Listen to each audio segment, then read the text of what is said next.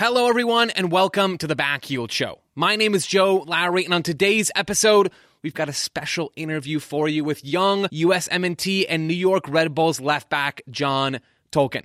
John was kind enough to join the show to talk about his time in camp with the U.S. in January, his development with the Red Bulls, what it's like playing for Gerhard Struber, cake flips, hairstyles, and a bunch of other stuff too. We've got a wide ranging chat coming to you in just 10 minutes or less because here on the Backheeled Show, that's just what we do. So, without any further ado, let's get to the interview.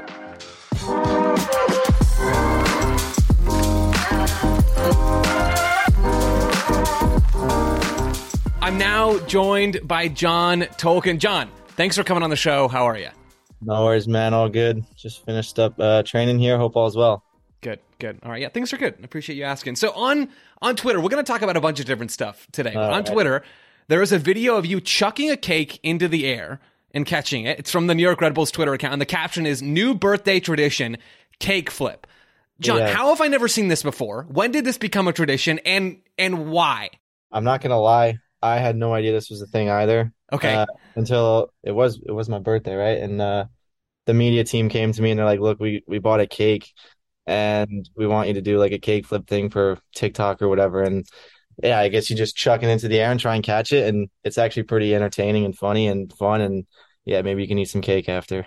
so you're you're a victim of the content machine, just like the rest of us. Is what I'm hearing on that front. Yeah. Exactly. Yeah, Okay. exactly. I think you might have seen Kyle Duncan. I think he did a ton of flips. Like he nailed it. I think he was the best one out of all of us. Wow. Well, goals for you as your birthday comes up this summer. I like it. Um, Yeah. okay, let's let's talk a little bit of, of some on-field stuff here. How did you end up playing left back? I know you spent some time in central midfield in the past. Now left back has become your spot, both with the Red Bulls and, and now a little bit getting some looks with the national team as well. How did that become your position? It actually started when I first joined the academy. Um, because when I was in Ironbound, I don't know if you knew I was there. Yeah, when I was in Ironbound, I never played left back. It was midfielder, kind of like a left winger. Um, and then right when I came to Red Bull, um, my coach Phil Swenda, shout out to him. Uh, he's a legend. Um, he was like, "Yeah, we'll try you out a left back," because we had a million midfielders, and he was like, "You're lefty, you're good on the ball, all that stuff." And yeah, I guess it kind of stuck, and I've been playing there ever since. I guess, yeah. We know that the Red Bulls want to press and to be aggressive and to do all of that stuff. For you, John, specifically, what are the things that are asked of you as a left back in that style? Like, what are the priorities for you in that spot with and without the ball?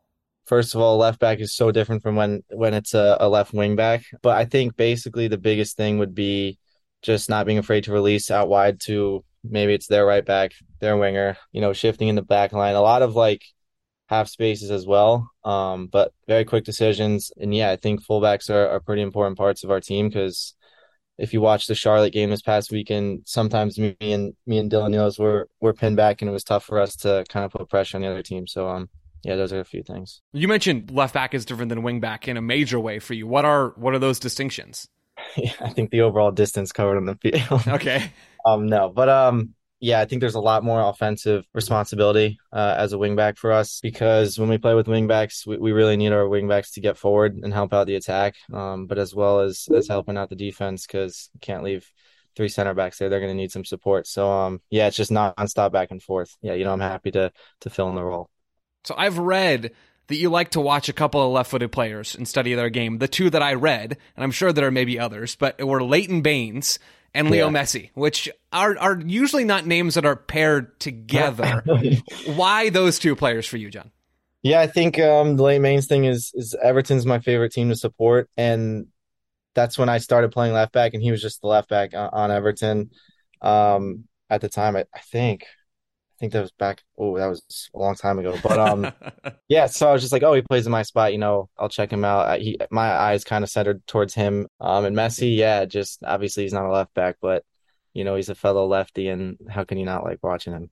No, nothing to argue with you on that one. How would you how would you describe Gerhard Struber as a manager? We talked a little bit about some of the requirements that are on you and your position. How does he interact with you all? How does he sort of conduct a lot of the different behind the scenes stuff? What is that like?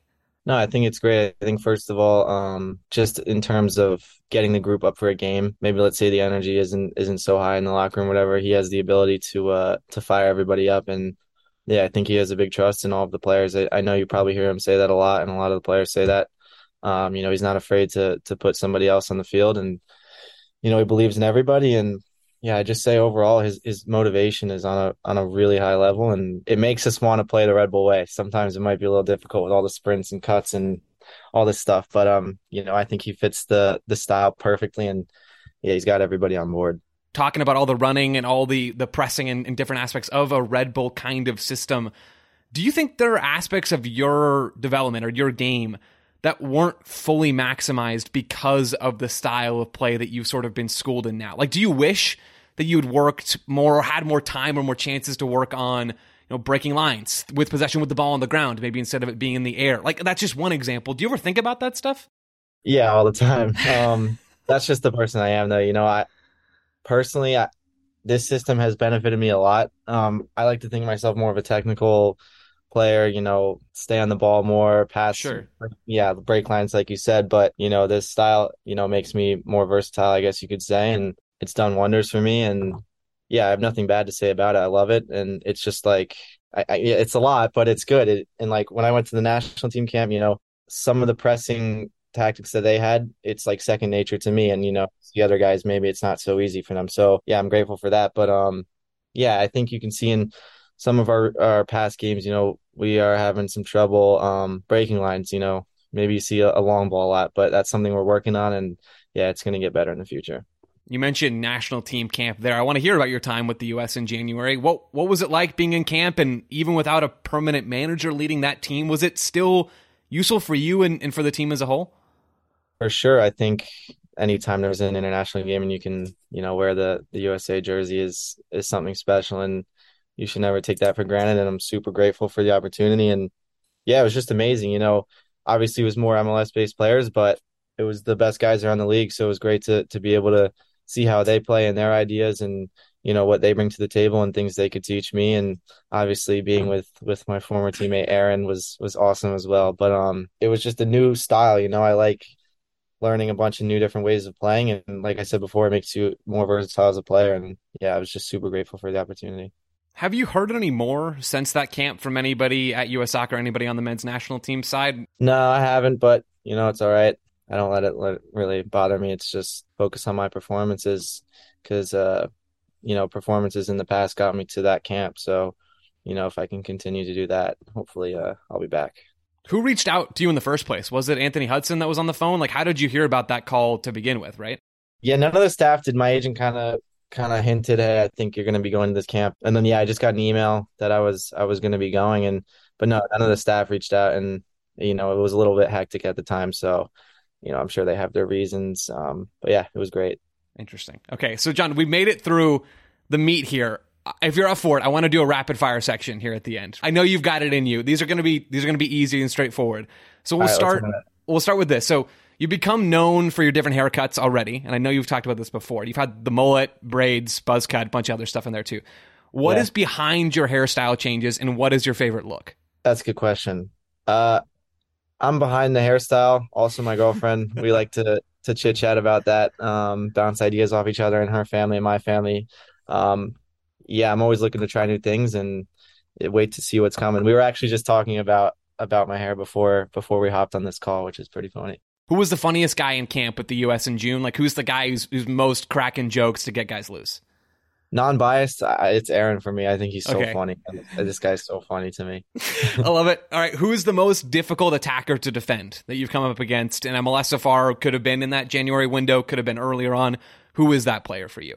I think uh, what's his name, Luis Diaz on Columbus. Mm, yeah, like so fast. Um, yeah, I think just because pace wise, you know, I I literally have to stay alert the whole 90 minutes. Um, yeah, probably him. Last one. Where do you want to be a year from now? Do you want to be on the other side of the Atlantic or do you want to still be where you are? Yeah, I want to be on the other side of the Atlantic for sure. Um, that's that's the goal and yeah, just got to work hard every day for that. That's John Tolkin. Ladies and gentlemen, that is it for this episode of the Backheeled Show. If you enjoyed, you can head over to backheeled.com and subscribe for even more American soccer coverage. For now, we'll talk to you all again soon. Thank you